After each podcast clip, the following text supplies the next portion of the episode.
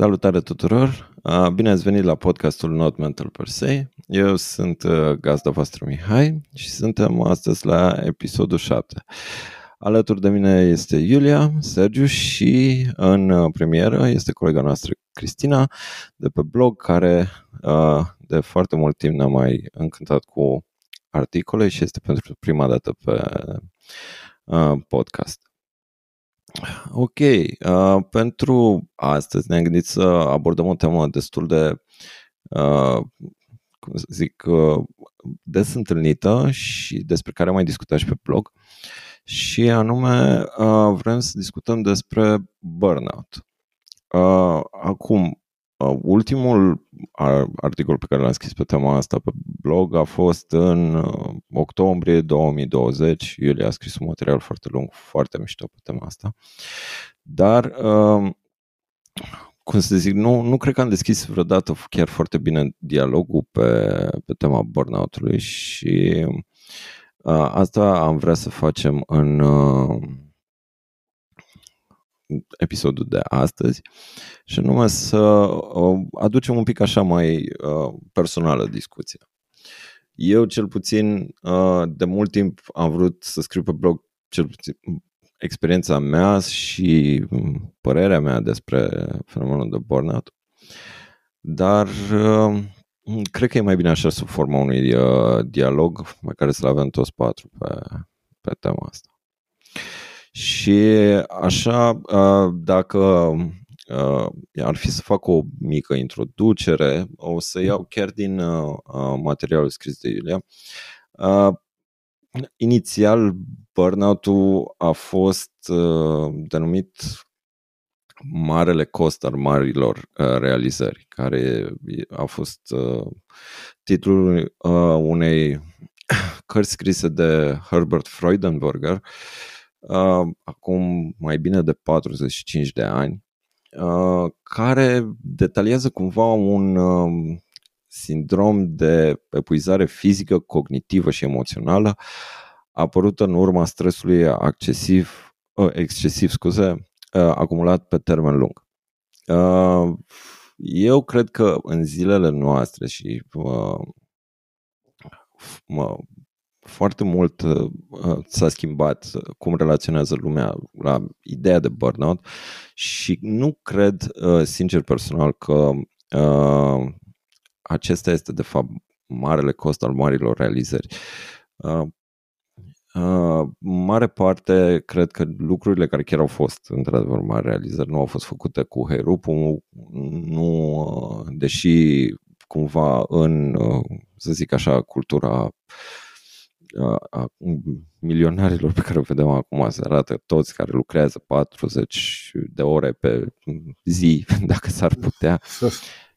și uh, tot timpul vedem în știri cum nu știu ce CEO a dormit pe uh, podeaua fabricii ca să aibă grijă de uh, producție și să treacă peste un hop. Uh, E, sincer, cred că uh, această definiție este foarte perimată pentru că marile realizări, într-adevăr, cele mai mari, nu, nu sunt făcute așa. Uh, și nu este bine ca să înrădăcinăm sau să contribuim, mai bine zis, la înrădăcinarea culturii este în care dacă vrei să faci ceva, va trebui să dai 150% din tot ce ai tu uh, ca și persoană pentru a realiza un scop.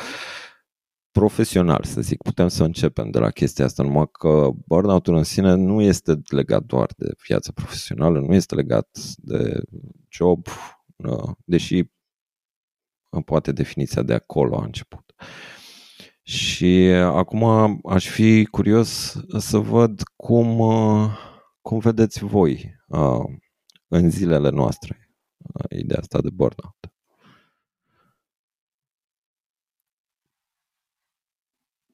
Eu mă întreb și cât de mult este...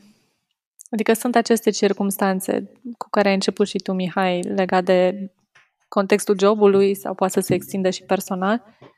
În viața personală, anumite circumstanțe să ne ducă în, acest, în această stare, dar cât de mult contează și personalitatea, temperamentul, cum suntem noi, cum reacționăm noi la la stres, la, la, toate aceste, la toate aceste aspecte. Și aici mă întrebam, poate Sergiu sau Iulia, voi care ați studiat mai mult burnout-ul, că puteți ne ziceți cât de mult este și structura personală a fiecăruia.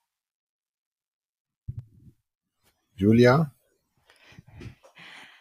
Da, în principiu burnout-ul este caracterizat ca fiind o stare de stres cronic, uh, care se diferențiază de stresul acut. Stresul acut fiind unul de scurtă durată, da? spre exemplu, nu știu, mie dacă mi se îmbolnăvesc copii, în perioada respectivă sunt stresate, este vorba de un stres acut. Pe când în cazul burnout-ului este un stres cronic, pentru că este o situație de timp prelungită. Ca în cazul uh, oricărui stres resimțit, așa cum am mai vorbit noi și cu alte ocazii, nu este vorba despre evenimentul în sine, ci, așa cum bine ai spus, Cri, este vorba de cum ne raportăm, cum percepem evenimentul respectiv.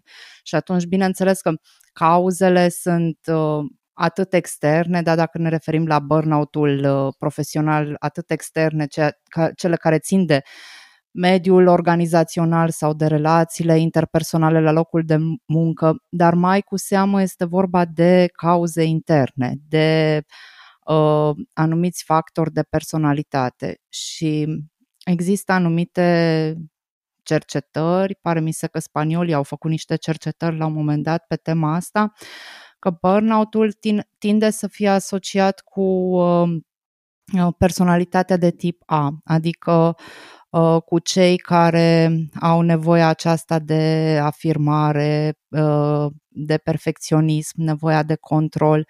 Deci sunt aceste caracteristici individuale care ne fac să reacționăm într-un anumit fel și aceste persoane, prin urmare, sunt mai predispuse la suferit de burnout. Da, nu. am să, am să intervin și eu în continuare a Iuliei. Uh, până nu de mult, uh, burnout-ul nici măcar nu era recunoscut, să spunem, de,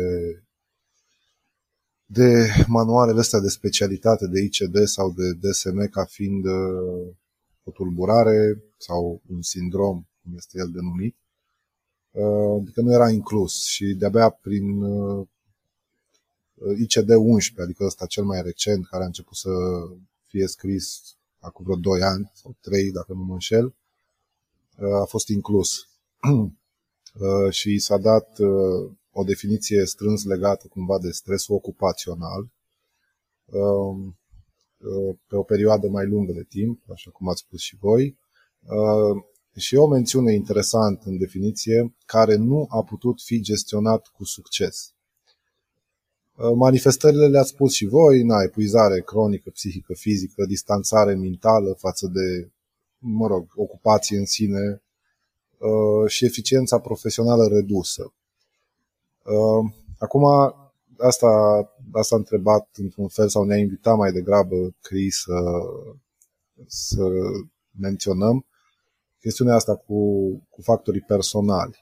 O reafirmația din definiție cam la asta duce, care nu, care nu a putut fi gestionat cu, cu succes și cum a trecut și Iulia în revistă, bine, asta legat de un studiu al spaniolilor.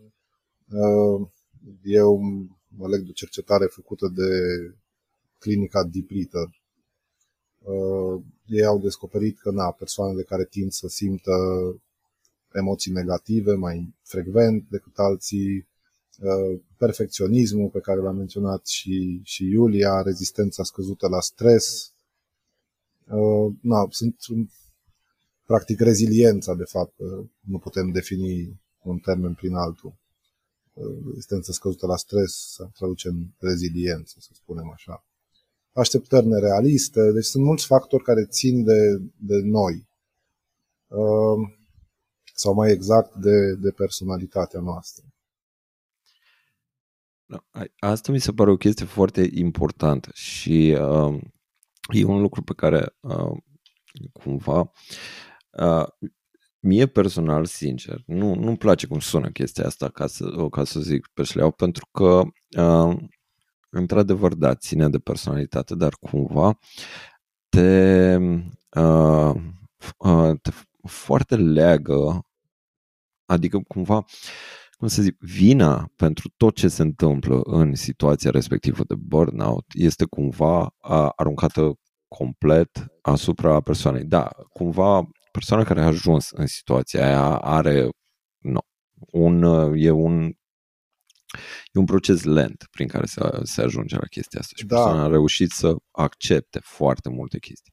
Da, da, da, clar. Dar, deci nu, eu nu spun că factorii personale ar fi uh, singuri implicați în dezvoltarea sindromului de burnout, sub nicio formă, dar că aceștia contribuie, evident.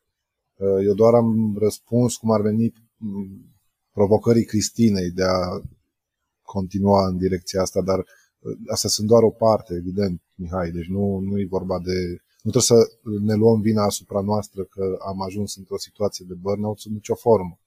Există foarte mulți factori de, uh, de ordin exogen despre care o să menționez și probabil o să menționați și voi în continuare. Iar vina, aceasta pe care o numești tu vină, poate fi foarte ușor definită în termen de responsabilitate și de potențial, că ai potențialul să schimbi situația asta și să ieși din ea. Exact, asta vreau și eu să punctez, Iulia, că poate și dacă știi că ești predispus, adică uitându-te un pic la tine și dacă vezi tendința de perfecționism, poate nu, nu spui ușor nu și așa ajungi să preiei mai multe responsabilități decât poți duce și așa mai departe. Uh, adică poate tocmai poți face ceva înainte să ajungi în, a, în burnout. Mi-a plăcut cum ai formulat, Iulia, cu și... da, mi-a plăcut.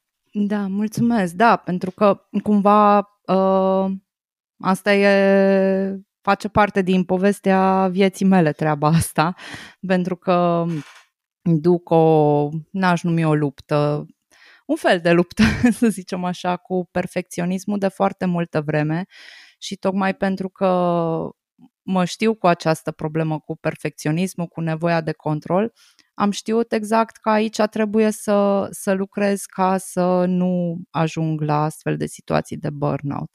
Deci nu, de asta spuneam că nu trebuie văzute să ne copleșească că suntem vinovați de asta, ci mai cu seamă e important să le identificăm ca să știm exact ce, ce și unde să lucrăm. Da, da, aveți dreptate și chiar uh, no, susțin re, recadrarea asta a, a întregii idei pe, pe partea de responsabilizare.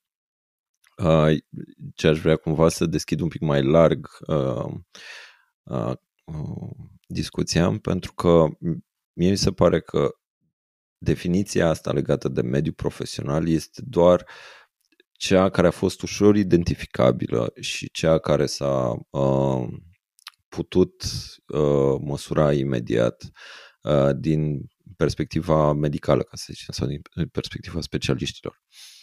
Însă există, eu zic că sunt mai multe uh,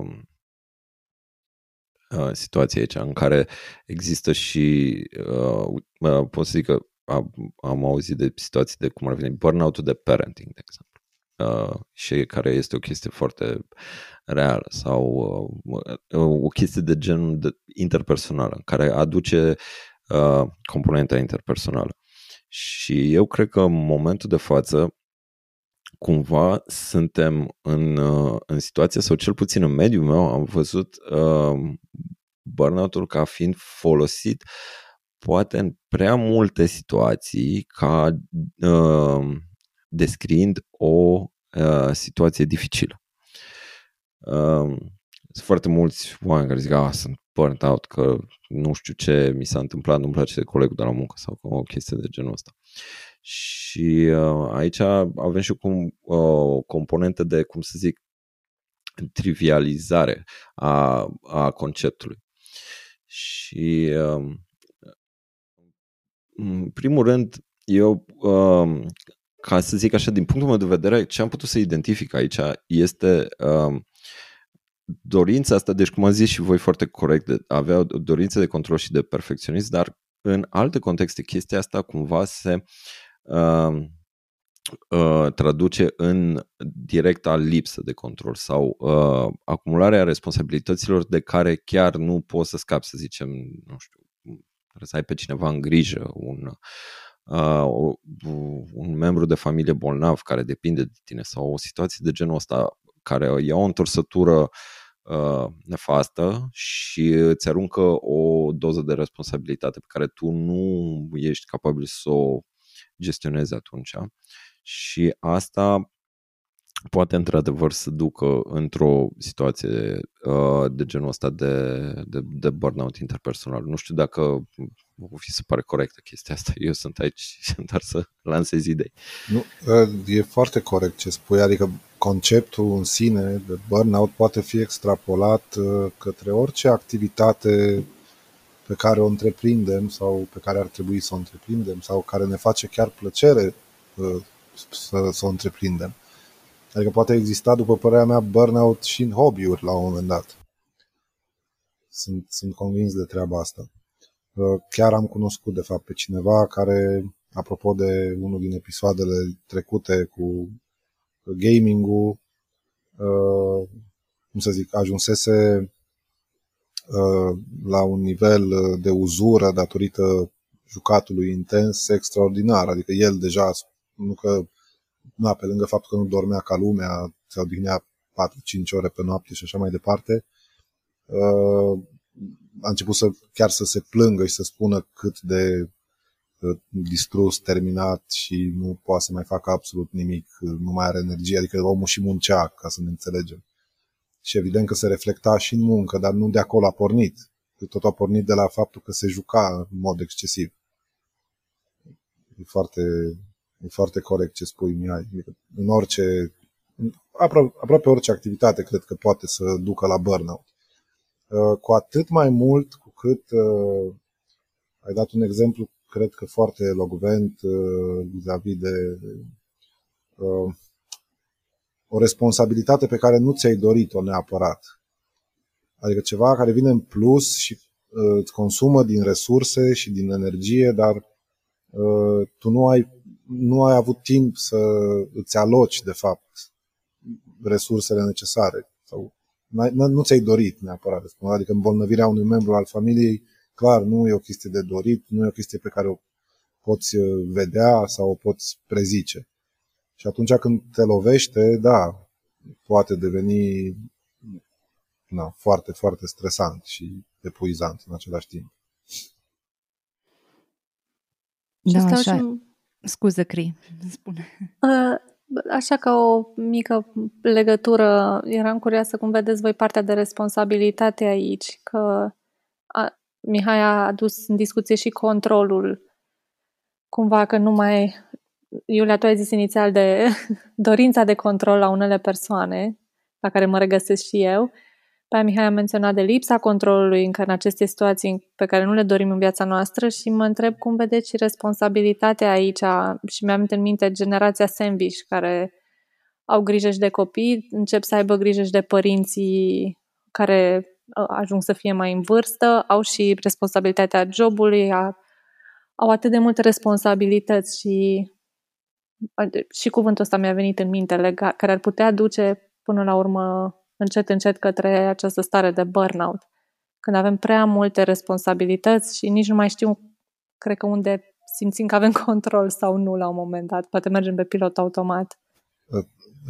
Așa ca o scurtă paranteză, de fapt, cred că de fapt nevoia de control practic vine tocmai din perceputa lipsă a lui. Adică de aia sunt cumva, deși sunt opuse, că tu vrei să ai controlul, că dar într-un fel e bine ce a spus și Iulia și Mihai. De fapt e vorba de o lipsă a controlului de fond uh, și tu îți dorești din tot sufletul să o dobândești. Dar, na, e complicat. E complicat da, să ai control asupra evenimentelor externe, să spunem așa. Da, sunt persoane care suferă de lipsa asta de, de, de predictibilitate, mă rog, din diverse evenimente întâmplate în trecut și care își doresc cu ardoare să aibă această nevoie de control, iar orice nu este în controlul lor, cum ai dat tu exemplu, cum ar fi îmbolnăvirea unui membru uh, al familiei, unei persoane care nu are nevoia asta de predictibilitate poate să-i producă un stres moderat, iar altei persoane cu o nevoie mare de control și de predictibilitate o să-i producă un stres acut. Dar bineînțeles că există, există, da, bineînțeles și aceste cauze externe. De aceea este foarte important uh, să avem în vedere întotdeauna să ne refacem resursele proprii și interne ca să putem să, să, să oferim suport în acele situații care neprevăzute, care nu stau în controlul nostru. Da, Asta e o chestie importantă și eu, eu cred că e în sine o chestie uh, de educație la, la bază. Adică aici o, o să zic povestea mea, adică cum am ajuns eu cu burnout diagnosticat. Uh, am avut o perioadă intensă profesională în care aveam un post de management. În paralel uh, lucram spre finalizarea tezei de doctorat și fiul meu avea cam 3, 2 ani jumate, 3 în perioada și jonglând între toate chestiile astea la modul la care încă asta pot țin minte toată viața că în ajunul Crăciunului lucram la un articol pentru teza de, de doctorat cumva la un moment dat am, am simțit că clachez. Dar nu am clacat, cum să zic așa, am zis bag piciorul în el job sau uh, rog pe cineva să mă ajute cu copilul sau îmi pun în teza un, uh, un an pe pauză sau o chestie de genul ăsta. Pur și simplu am zis, bă, gata, nu mai pot deloc, nimic. Și pentru mine a fost o, o personal o, uh, o poziție foarte nasoală și uh, care mi-a luat mult lucru cu sinele și ajutor specializat să ies din, din, din punctul respectiv și am putut să-l recunosc ca un, uh, să zic, un marker al limitelor mele personale în momentul ăla. Dar chestia e că nu, nu sunt foarte sigur că, adică eu trăiesc cu impresia asta, bine, dar nu, nu, nu, nu postulez nimic, dar eu cred că limita asta personală la care ajungem și uh, burnout-ul ăsta de care vorbim noi, fiecare ajunge la un moment dat la el pentru că tu tinzi ca persoană să îți asumi cât mai multe chestii, cât mai mult, să realizezi cât mai multe lucruri, până la un punct în care uh, disconfortul crește foarte mare. Poate, nu știu, asta este cumva uh, perspectiva mea. Poate alții au uh, busola disconfortului mult mai bine reglată și dau seama unde să se oprească mai, mai din timp. Dar mie mi se pare că de asta este bine să ținem activ uh, dialogul pe tema asta în general și să, uh, cum să zic, să, să extindem foarte mult uh, chestia asta și către alte uh, uh, roluri, nu neapărat cel profesional, pentru că toate se adună. Deci, cum a, cum a zis Iulia foarte bine în materialul scris pe blog, este un bulgăre de zăpadă cu care tu te confrunți la un moment dat, care devine prea mult pentru tine. Acum o să vă zic și partea cealaltă pe care am auzit-o, din păcate, tot de la, un, de la o persoană vizată, nu, nu o să folosesc cuvântul specialist aici, care a zis burnout. Tu, burnout, păi nu mă, ai doar pentru șoferii de ambulanță. Și șofer de ambulanță n-ai treabă cu chestia asta. Nu. Știi? și chestii care în momentul respectiv, care nu era deloc unul de, cum să zic, uh, pozi- zona pozitivă a sinusoidei mele mentale, n-a picat bine deloc. Și uh, pe de-o parte, știi, de, de, zic, uh, pledez pentru uh, moderație atât în uh, cum să zic, în, în abordarea problemei, cât și în spune, băi, sunt burnt out de la jucat prea mult fotbal cu băieții, nu, știi, sunt, sunt niște poluri aici care, pe care trebuie să le ținem uh, sub control și cumva da, de asta, de asta am vrut să am dialogul ăsta cu voi, în primul rând. Da, da uite, că tot am spus că la un moment dat o să trec în revistă și câteva, câțiva dintre factorii ăștia externi. Uh, spre exemplu, așa, în manual, între ghilimele, sunt trecuți printre alții și uh, factori precum responsabilități multiple și complexe. Ori la fel, asta nu se referă doar la mediul organizațional, uh, cum ai spus și tu din propria experiență, adică aveai de făcut câte lucruri în același timp, vreo cinci, dintre care, hai să fim serioși, că uh, atribuțiile de tată, na, practic le spun totul, știi? Adică oricum e stresant să fii tatăl unui băiat de 2, 5 ani, nu? Da, în sine. Nu? 2 ani jumate. Da, Apoi aveai dacă te interesează, de... bineînțeles. Evident, evident.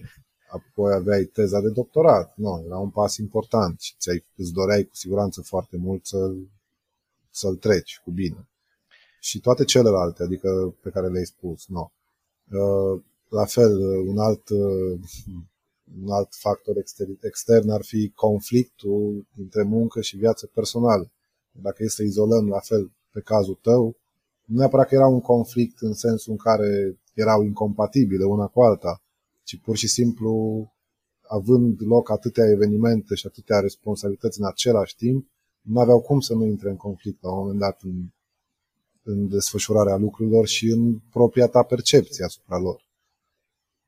Deci na, sunt ambiguitatea de rol, iar. Adică tu nu mai știai cine ești probabil în momentul ăla. Stai un pic, sunt uh, soțul uh, Iuliei și tatăl băiatului meu sau sunt uh, cel care scrie teza de doctorat și cel care conduce nu știu ce echipă, că aveai un post de management. Înțelegi? Deci, lucrurile astea clar influen- nu că influențează, sunt decisive.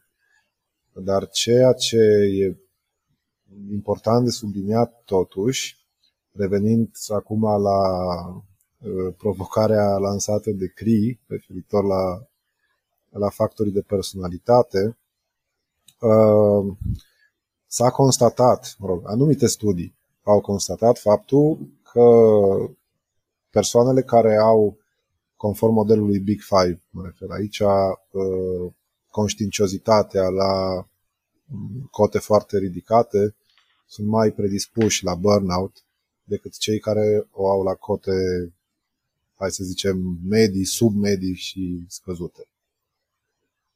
Uh, și e cumva de la sine înțeles de ce. Adică, na. Cei care sunt foarte conștiincioși, evident că în același timp sunt și perfecționiști, sunt și uh, na, au, au mereu scopuri, își setează scopuri înalte și își doresc să și le atingă, pe când ceilalți sunt mai puțin ambițioși, să spunem așa. Ai, mă uh, gândesc. Zi, Iulia, zi. Ai adus în discuție, Mihai, uh, un punct foarte fain, asta cu busola disconfortului. Și da, vreau să zic că Uh, din păcate, puțini avem busola disconfortului bine setată.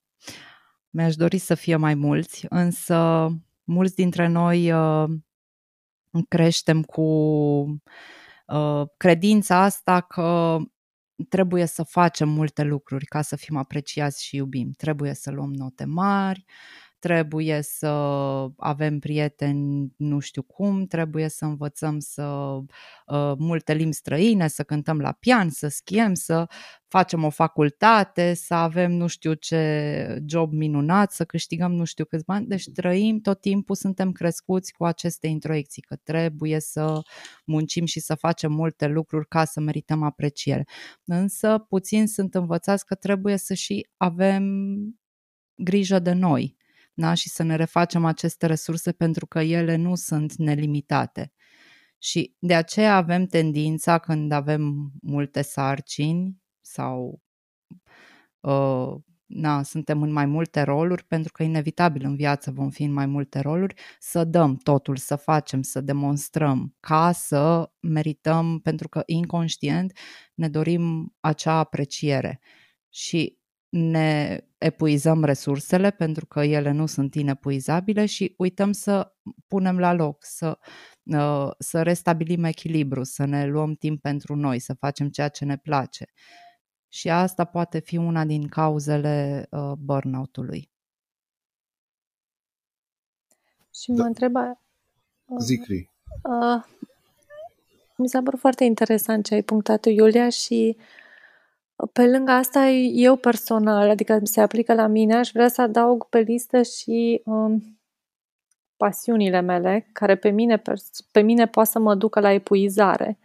Adică pot să, pot să mă pasioneze un subiect atât de mult și să dau atât de mult acolo încât uh, să-mi epuizez efectiv resursele. Nu ajung în burnout sau nu cred că am experimentat burnout-ul pe bune până acum. Am experimentat perioade de stres, de uh, să fiu copleșită, să dau în anxietate. N-am ajuns chiar până la burnout, că la un moment dat n-am mai putut. Dar uh, am observat la mine tendința și aspecte pozitive, poate cum zicea și Sergiu, de prietenul care a început să se joace excesiv, de parcă îi, situa- îi scăpase situația de sub control, să epuizeze aceste resurse Uh, mai ales dacă nu am fost, nu ne-am creat noi singuri o, o modalitate să le și încărcăm sau să fim conștienți de când se golesc. Da, e foarte, foarte important să ne, să ne și refacem după, după orice activitate, clar. Uh, și mai era o chestie, apropo de ce a zis uh, Iulia, pe care voiam să o menționez.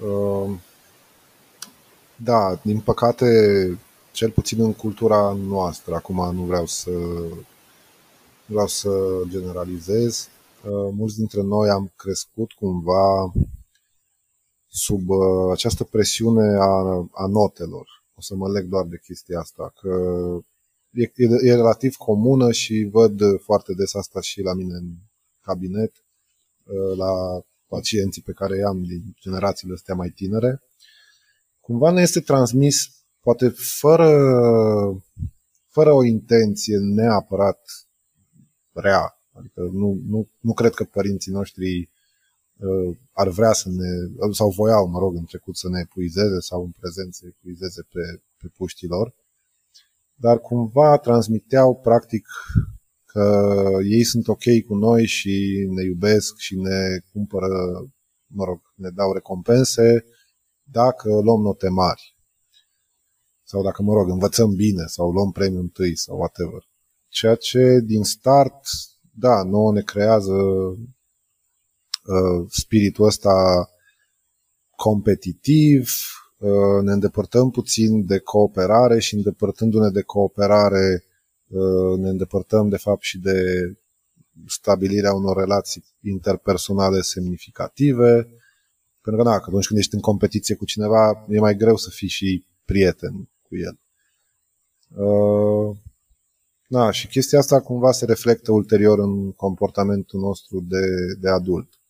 O altă um, eroare, să spunem așa, pe care uneori, sau pe care au interpretat-o greșit poate unii părinți, uh, este faptul că, na, trebuie să descoperi într-adevăr aptitudinile copilului.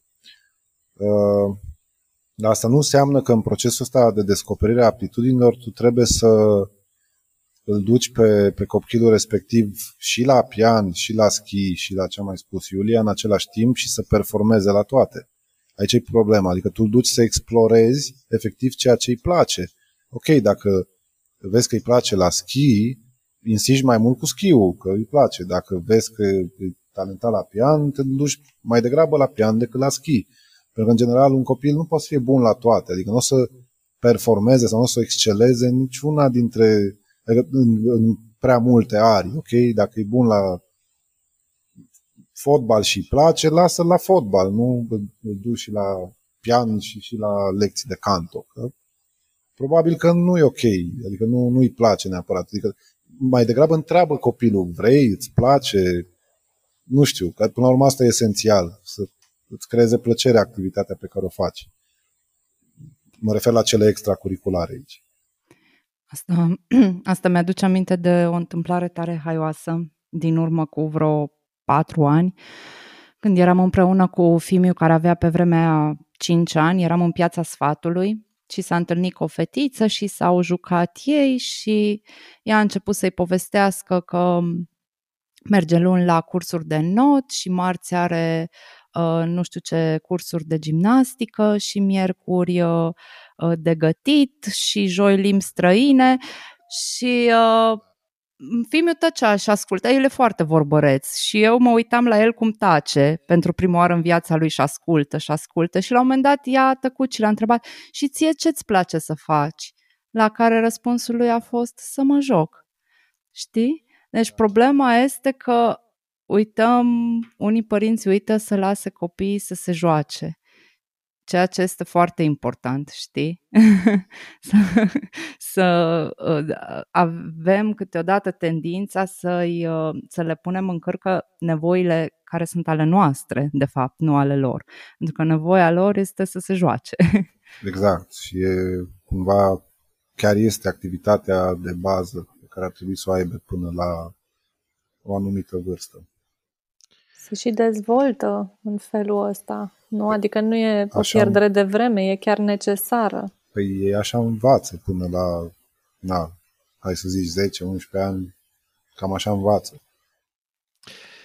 E, e, probabil, uite, aici vine uh, busola, uh, cum, cum ai zis, nu știu, bus, busola disconfortului, așa, mulțumesc. Uh, Uh, care nu o ai setată cum trebuie. Poate, adică eu nu pot să cum trag chestia asta înapoi neapărat până în copilărie, dar probabil, uite, o situație de genul ăsta în care ești obișnuit să îți împrăști energia în foarte multe direcții, îți dereglează efectiv uh, la maturitate, poate, și aici corectați-mă dacă fac o corelație iure, uh, busola asta a disconfortului în care tu ești obișnuit să faci și aia și aia și aia și ai la altă și începi și dai uh, pe toate canalele toată energia ta, ca după aia să-ți dai seama că în viața reală și adultă un efort trebuie susținut pe termen lung și nu merge cu herupul și toate astea și după aia cumva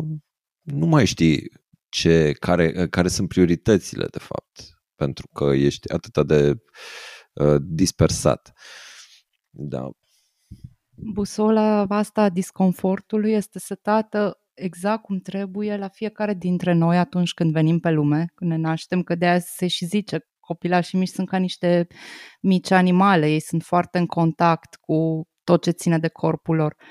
Uh, problema este că ulterior, tot în copilărie, uh, pentru a corespunde așteptărilor adulților și îngrijitorilor lor, își uh, resetează busola respectivă.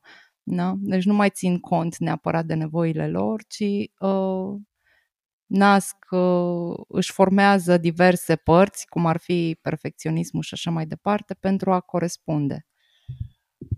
Da, dar aici aș avea, cum să zic, uh, contra argumentul și nu știu aici dacă bușesc uh, psihologia vârstelor, dar efectiv în adolescență este momentul în care tu îți dai seama că în momentul uh, că trebuie să renunți la o doză de confort pentru a obține un rezultat mai bun. De aia nu se apucă băieții la 15 ani, 16 ani, whatever, să se ducă la sală sau ceva.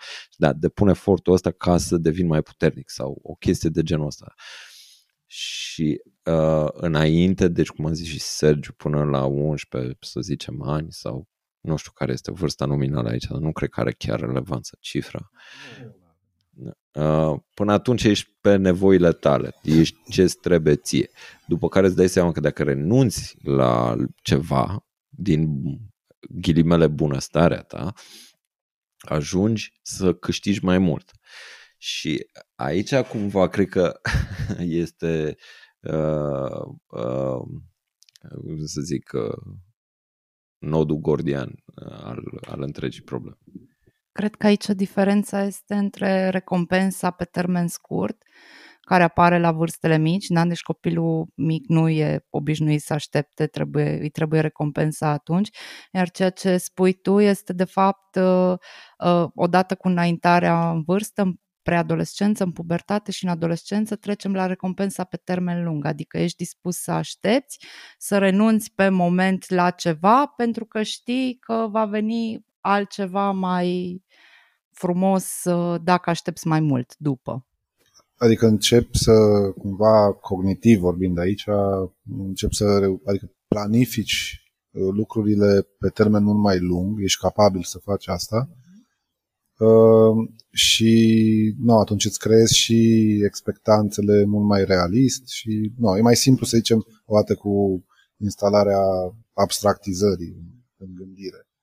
În perioadele anterioare într-adevăr ești cumva dependent de gratificarea asta imediată. Ehm, dar mai e, o, mai, adică mai e un aspect aici. Să nu uităm că no, una dintre nevoile de bază ale copilului când e, când e mic este să, să aparțină. Adică să se simtă iubit, apreciat și să aibă senzația că aparține în grupul în care s-a născut, să spunem așa, între ghilimele. Gintei, să zicem. Uh, ori, uh, practic, când tu, ca părinte, duci copilul la N activități, așa cum îi povestea fetița aceea uh, băiatului vostru, uh, copilul nu, adică el nu o să spună, chiar dacă nu-i place, dacă nu e întrebat cum trebuie și nu este sondată puțin treaba, el nu o să spună din propria inițiativă că nu-i place acolo. Tocmai din motivul ăsta de a mulțumi părinții. Adică el a fost dus acolo, nu? Dacă părinții l-au dus acolo, el interpretează că e ceva ce trebuie să facă, tocmai pentru a satisface, uh, cum să zic, cerința părinților, astfel încât aceștia să fie mulțumiți de el și să-i ofere dragoste, recompense și alte lucruri. Și atunci, na, intervine, intervine cumva alt mecanism decât ulterior în adolescență când uh, deja acolo are loc și rebeliunea asta uh, vis-a-vis de reguli și norme și încep să pui la îndoială regulile create de familie până în momentul respectiv.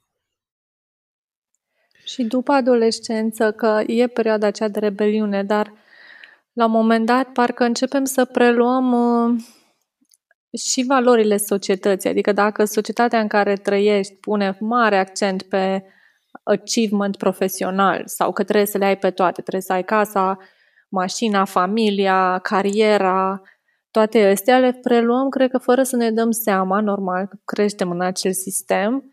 Și mă gândeam dacă am putea adăuga și busola valorilor pe lângă, alături de busola disconfortului în acest uh, toolkit pe care îl creăm, tocmai ca să ne definim și noi valorile personale la un moment dat și ce e important pe bune pentru noi, tocmai din cauza faptului că avem resurse finite, energie finită și să începem noi să ne structurăm un pic viața personalizată pe nevoile noastre. Deci mi-a plăcut foarte, foarte mult că ai zis chestia asta și uh, vreau să ajung cumva și la chestia asta, pentru că uh, da, se mapează foarte bine în final și la maturitate, exact pe busola valorilor. Da? Și uh, uh, problema este, eu zic, aici este un fel de disonanță cognitivă, ca să zic, dintre cele două.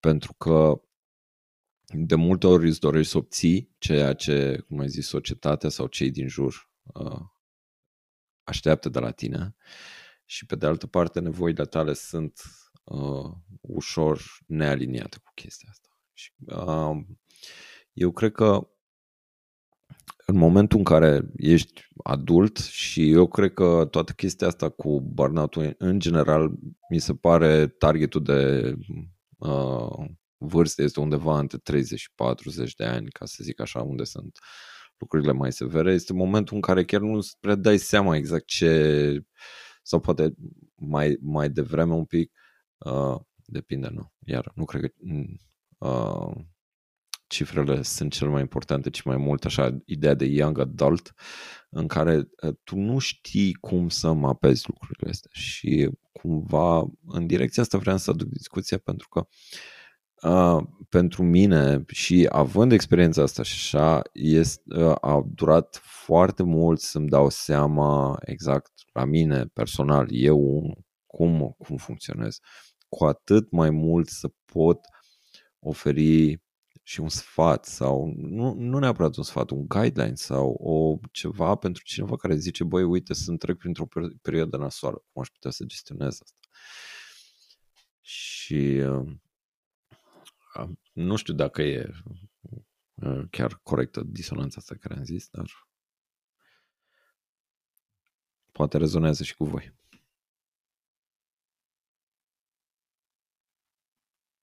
Da, eu uh, rezonează și cu mine și eu sunt chiar în, în acel interval uh, între 30 și 40 și uh, îmi dau seama, parcă abia acum, la vârsta asta, care sunt uh, capacitățile și resurse, resursele mele energetice pe bune. Adică nu uh, ce au vrut ai mei de la mine sau ce am văzut eu în jur sau ce, nu știu, îmbibate de tot felul de perspective ale altora, ci m-am uitat la mine și mi-am seama că eu nu o să pot fi o persoană care o să le fac, pot să le fac pe toate, la, la modul perfect sau, mă rog, cu tendința de perfecționism pus peste, poate să dea un burnout în scurt timp și va trebui să aleg. Să aleg sau să le fac în etape, adică pot o perioadă să mă focusez mai mult pe carieră, apoi o perioadă poate să câțiva ani să-mi clădesc o familie, adică nu trebuie făcute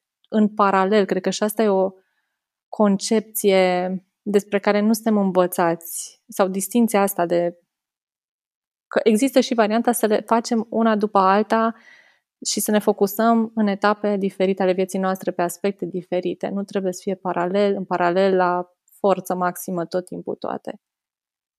Exact, sau pot fi făcute în paralel, dar cu investiții uh, echilibrate, să zicem, de o parte și exact. de alta. Nu neapărat uh, cu ideea de a excela, mamă, o să am familia perfectă, o să fiu mama sau tatăl perfect uh, și așa mai departe și la muncă probabil voi lua bonus și voi apărea în revista săptămânală a companiei ca fiind cel mai tare din parcare. E clar că n-ai cum să le faci pe toate. Și dacă ai cum, bravo ție, înseamnă că na, ai resurse foarte, foarte, foarte mari.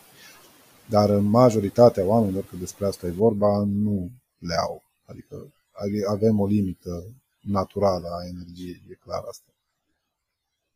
și na, astea sunt cumva foarte individuale, să zicem așa, cu toții diferim la capitolul ăsta.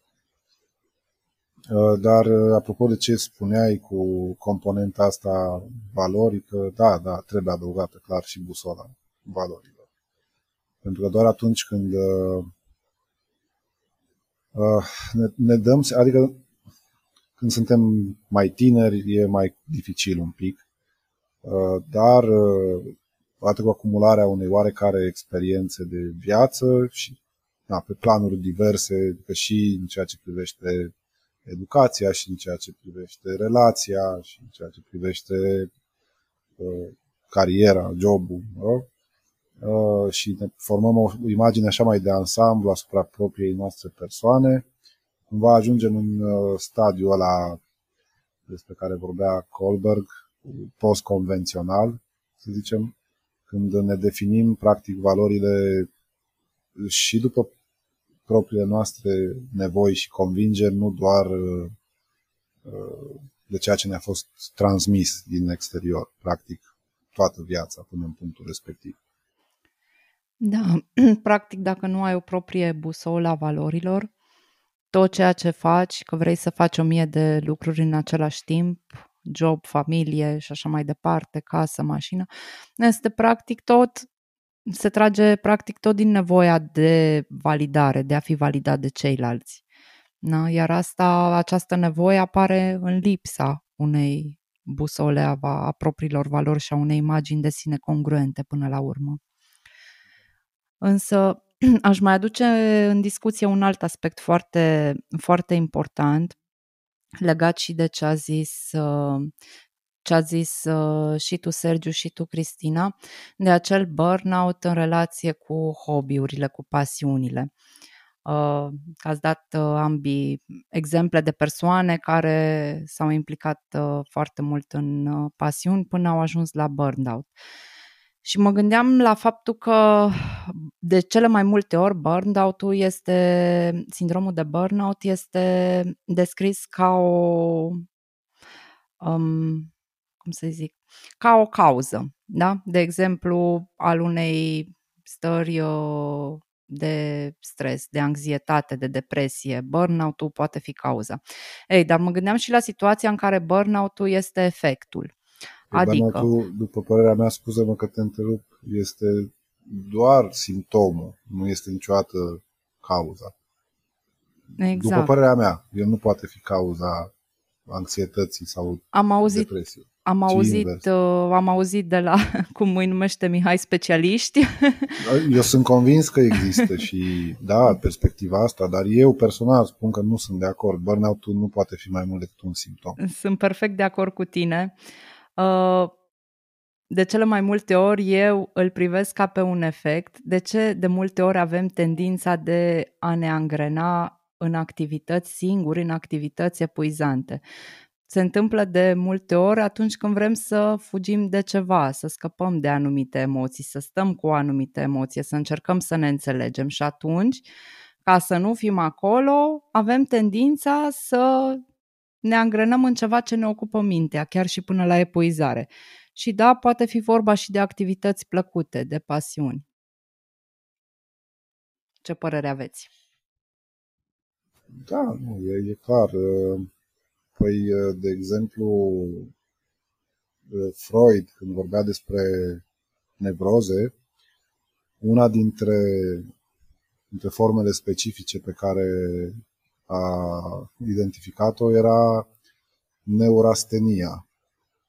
Și cumva, mă rog, în acord cu teoria lui libidinală, neurastenia diferea puțin ca ceea ce înțelegem noi acum sau cum definim acum conceptul uh, și se referea practic la investiții libidinale eronate, să spunem așa, uh, în relația cu obiectul. Adică ce însemna asta? Faptul că pentru Freud, deși multă lume face confuzia asta, libido nu însemna doar energia sexuală, ci întreaga energie vitală. El era foarte conștient că ea este limitată și, practic, la ce se referea spunând investiții obiectale uh, eronate, tocmai dispersia asta despre care vorbeai tu, Iulia, și, și tu, Mihai, în N locuri, pentru că nu, uh, practic, nu aveam uh, ceea ce ne doream cu adevărat la nivel uh, sufletesc, adică ce ne dorim, să fim acceptați, iubiți și așa mai departe. Era foarte interesantă viziunea lui. Practic, burnout-ul, după părerea mea, e un echivalent al neurasteniei. Aici aș vrea să, să o aduc așa mai uh, uh, filozofia băiatului la bere, ca să zic așa, pentru că de multe ori am auzit sfatul ăsta, băi, ești supărat, nu, uite, muncește, fă, fă, bagă-te în job, vezi de job tău, că după aia o să fie bine, o să vezi tu că că o să fie ok după o vreme. Și, din păcate, uh, am preluat sfatul ăsta de la o rundă de bere sau alta și um, s-a dovedit a fi um, pe pielea mea exact um, o confirmare a teoriei pe care ați zis-o voi. Pentru că atunci când tu ai o nevoie, să zic, o, nu, or, oricare ar fi ea, ești trist, ești nesatisfăcut de relația ta sau ceva de genul ăsta și îți canalizezi toată energia către o altă activitate, fie una plăcută, cum ai zis tu, jocuri video sau așa, pentru a te preocupa sau, pentru, sau în muncă, în productivitate și pentru a obține rezultate și validare externă din altă parte, uh, pur și simplu toată chestia asta uh, este uh, doar uh, stratul superior al uh, acoperirii pe care îl faci tu peste nevoile tale și peste valorile tale. Și uh, aici, lăsând uh, glumele la o parte, este chiar, cred că, uh, problema cea mai mare este e de identificare aici și de căutare uh, și de mapare a propriei persoane. Adică revenind cum ar veni la teza inițială pe care am avut-o în, uh, în discuția noastră, că totul este uh, uh, totul relaționează cu propria persoană, adică totul revine la reacția ta asupra stresului uh, uh, prelungit, asupra stresului neprocesat sau uh, care era uh, definiția efectivă. Dar și uh, revine la uh, responsabilizarea proprie în a căuta toate aceste substraturi de, despre care am discutat până acum, uh, în care, din păcate, nu cred că nu ne poate învăța nimeni ce este bine pentru noi, în fond și la urma urmei. Este o chestie pe care trebuie să ne căutăm și cum a zis scrii foarte bine, știi, foarte clar pentru ea funcționează foarte bine în etape și atunci lucrurile se vor produce în etape pentru că așa alegi tu. Uh, și eu am, eu încă nu, de fapt nu pot spune că m-am lăcuit de a face o grămadă de lucruri în paralel, dar câteodată îmi dau seama că mi se termină bateriile și încep să spun nu uh, pe alocuri, cel puțin. Și aici cred că ajută destul de mult. Uh, eu, eu cel puțin, ca să zic așa, cum vizualizez chestia asta la mine, uh, este că am, am mai mult, nu am o singură baterie nu am, pe care o termin când mi se uh, duce energia și devin să zic apatic dintr-un punct de vedere sau altul, ci am multe baterii mici care au nevoie de un anumit tip de energie pentru fiecare dată. Adică dacă eu am nevoie de uh, să fiu introvert o perioadă, să am avut prea mulți oameni în jur, bateria mea de introvert este scăzută, trebuie să mă duc să stau singur o perioadă, să nu interacționez cu prea mulți oameni ca să pot să-mi încarc chestia asta. Știu că e un exemplu bun. La fel, uh, dacă nu m-am mișcat foarte mult, energia mea fizică uh, tinde să ceară atenție din partea mea și atunci bateria mea de uh, mișcare fizică trebuie încărcată, cum ar veni. Și eu așa încerc să-mi gestionez mie propria persoană. Mm, nu știu despre voi dacă aveți o imagine prea plastică despre chestia asta. Da, eu chiar m-am tot gândit la aspectul ăsta, dacă le poți avea pe toate și, până la urmă, echilibrul între ele pare o soluție foarte bună și mi-a, mi s-a părut foarte simpatică analogia cu multe baterii mici.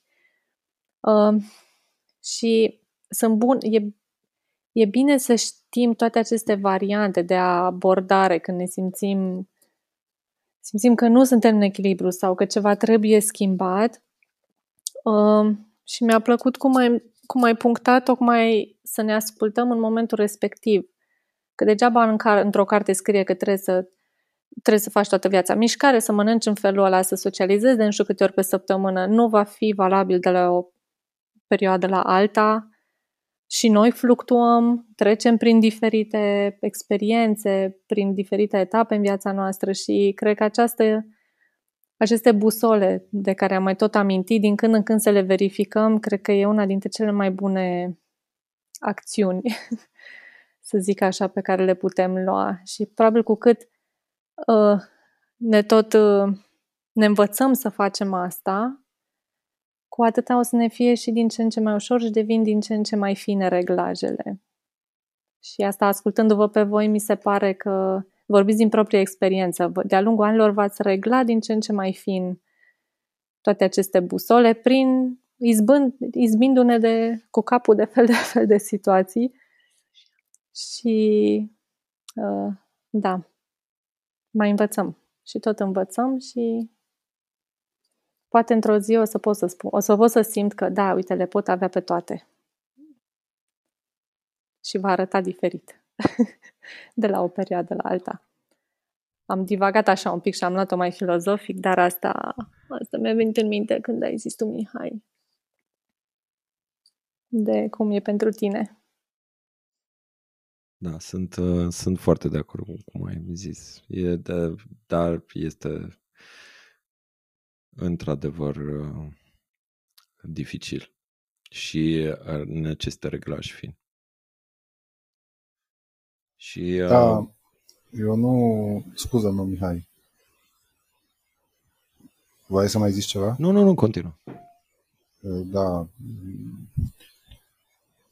Eu nu, nu știu, adică am fost foarte atent la, la ambele expuneri uh, și a ta și a lucrii și chiar mă gândeam cum, cum mă feresc eu de burnout. Uh, cei drept, trebuie să recunosc că nu am așa o monitorizare atentă, să spun așa, stării mele, dar ceea ce știu cu siguranță este că în momentul în care uh, organismul de cele mai multe ori sau gândurile mele ajung într-o anumită, da, fie corpul, fie mintea, da, îmi dau anumite semnale, e clar, de, de oboseală, de, de epuizare, de, de cele mai multe ori, spre exemplu, când e vorba de de muncă, de exemplu, dacă mă simt cumva plictisit, știu că e momentul să, să iau o pauză. Dacă încep să mă, efectiv să mă plictisesc sau să nu mai am, să nu mai pot să-mi concentrez atenția suficient în muncii pe care o depun. Când vine vorba de alte activități, la fel, dacă, dacă îmi dau seama că ceva nu mai îmi provoacă neapărat plăcere sau nu, nu efectiv mă retrag. Adică am dezvoltat așa chestia asta cumva automată. Uh, dar bine, acum, nu, nu știu, de exemplu, dacă sunt cu cineva la masă și port o discuție, nu o să o fac uh, brutal, adică mă ridic și plec.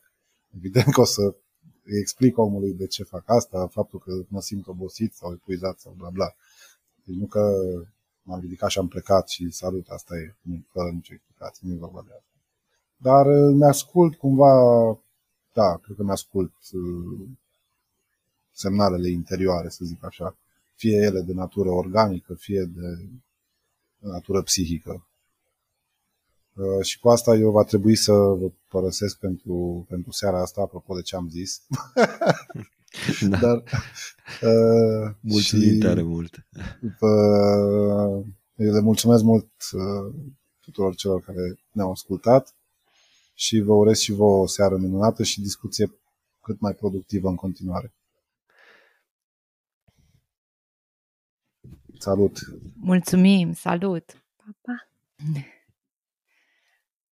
Mă gândeam acum și la situația mea după uh, câțiva ani în care de muncă așa non-stop, de scris proiecte noaptea și așa mai departe, ce am învățat uh, eu să fac. Am învățat să zic nu, să refuz, ceea ce a fost extrem de greu la început. Dar acum vine așa cu și cu oarește satisfacții, pot să recunosc când pot să zic chestia asta. Am învățat să renunț la perfecționism, adică să-mi dau seama că nu trebuie neapărat, nu știu, dau un exemplu, să fie fiecare virgulă pusă unde trebuie și fiecare paragraf aliniat perfect pentru că chiar nu are importanță și nu va observa nimeni în afară de mine și că problema este la mine, așa, nu în rest. Și am învățat, să, cum zicea și Sergiu, să zic stop, să pun lucrurile pe pauză, gen acum când mi se adună multe, foarte multe lucruri de făcut, iau o pauză, efectiv îmi iau liber și nu fac nimic și îmi iau timpul respectiv ca să mă, să mă reîncarc, să meditez, să mă întâlnesc cu persoane dragi, asta mă, e o resursă foarte bună pentru mine, să mă plimb în natură, să fac ceva ce îmi place. După care, a doua zi, dacă sunt încărcată, mult mai ușor pot să fac față sarcinilor respective. Asta funcționează în cazul meu. Mi se... Uh, zi, Mihai. Nu, nu, nu, scuze. Uh, mi se pare că a punctat Iulia, des, a punctat Iulia destul de bine și ideea de a ne încărca, pentru că vorbim pe de o parte de descărcare și când ni se epuizează resursele și că atunci să ne oprim, să facem o pauză, dar și modul în care facem acea pauză contează, pentru că poate să fie într-adevăr ne oprim din a, mai, din a ne descărca sau ne, a, ne, ne se scurge energia, ă, dar dacă știm și ce ne face bine și ce ne încarcă și de ce gen de pauză avem nevoie în acel moment, că una este să te pui la televizor și alta este să te plimbi un pic în natură, adică sunt două pauze foarte diferite și și aici ă, ajută conștientizarea și uh, da, personalizarea, să știm ce ne face nouă bine și de ce avem nevoie în acel moment pe bune, nu uh, să nu mergem din reflex sau din, da, din reflex. Și am uitat, am uitat să menționez de alimentație și de somn, pe care de asemenea le-am neglijat foarte mulți ani și care de asemenea sunt foarte, foarte importante pentru că uh, corpul fizic nu, nu va rezista la nesfârșit fără cele două. Adică, na, mă rog, poate la 20 de ani, 25, rezistă, dar pe termen lung ă, trebuie să avem grijă inclusiv de aceste aspecte de alimentație, somn și mișcare fizică. Da, e, e foarte corect. Eu vreau un pic să uh, continui ideea Cri pentru că mi-a plăcut foarte mult și am, m-am regăsit în chestia asta pentru că ani de zile am trăit cu impresia că mie îmi trebuie o pauză lungă, o dată pe an, cumva. și ca vacanța mare. și am încercat să emulez chestia asta și la locul de muncă. Cred că, sincer, faza asta vine din, uh, cum să zic, din mediul academic, efectiv. Te obișnuiești într-o, într-o anumită cadență. Și după aia când cadența aia de activitate, pauză, dispare, uh, încerc să o, re- să o recreez și în mediul profesionist și uh, mi-am dat seama că, de exemplu, am avut ani în care îmi luam, nu știu, două, trei săptămâni sau mare parte din concediu cândva vara. Și era atât de puizat în punctul ăla, încât cel puțin o săptămână trebuia să-mi revin să-mi dau seama unde exist pe planeta asta. Ce să resimt concediul ăla. Deci foarte mult timp era o recuperare din asta uh, acută, ca să zic. Până mi-am dat seama că de fapt nu e așa și revin la analogia cu bateriile mici, da, trebuie câte un pic de uh, Uh, dispersare a odihnei și a uneia făcute, cum ai zis, scrii foarte bine. Câteodată, da, e bine. Stai la televizor, nu e, there's absolutely nothing wrong with that. Uh, dar uh, încearcă să mai schimbi, mai ieși în natură, mai fă altceva, tot la teatru. Orice. Uh, ceva care să-ți schimbe mediul și care să poată să te ajute uh, într-un fel sau altul. Și, din nou, cum cred că cei care au stat deja de o oră și 10 minute să ne asculte și-au dat seama că am pornit de la propria responsabilizare și am ajuns înapoi la propria responsabilizare. Cumva fiecare dintre noi și-a, și-a spus um, cum, cum poate el să gestioneze situațiile astea și um, revenind la, la ideea de burnout. Burnout este un lucru foarte, foarte real. Cei care cred că nu există sau este doar pentru șoferii de ambulanță greșesc fantastic.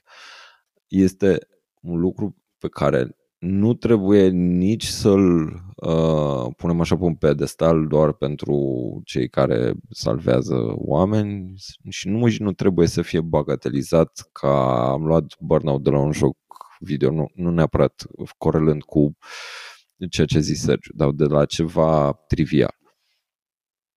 Uh, lucrul, în principiu, neglijarea propriilor nevoi pe termen lung sub stres va duce la o stare deteriorată clar a propriei persoane.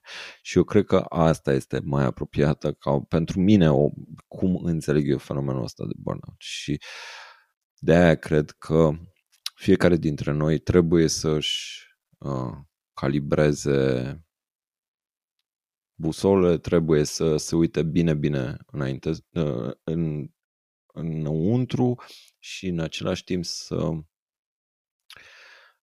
nu cum, să nu ne jucăm de struțul uh, din desenele animate care își bagă capul în nisip și își vede de treabă, crezând că dacă te vei ascunde într-o activitate, problemele tale vor uh, dispărea. Va trebui cumva să trecem fiecare la rândul nostru prin, prin uh, autodescoperirea asta, uh, care este parte nu? A maturizării în fond și la urma urmei, în care să ne dăm seama că noi putem să ne facem mult mai mult bine nouă decât oricine altcineva și nicio validare sau vreun semnal din exterior nu va putea să ne facă mai mult bine decât ne putem face nouă bine exact așa cum ne trebuie nouă. De acord. Eu vreau să vă mulțumesc foarte mult pentru această discuție foarte productivă și foarte frumoasă. Să le mulțumesc și celor care au avut răbdare să, să ne asculte. Și ce să zic, în final vă doresc uh, să reușiți uh, cât mai mult să vă calibrați uh, busola disconfortului și busola propriilor valori înspre binele vostru, astfel încât să, să vă fie bine. Mersi frumos! Vă mulțumesc și eu și chiar mi-a, mi-a plăcut uh, discuția alături de voi. Um, și am avut mai puține emoții decât mă așteptam. Ați creat un cadru foarte primitor.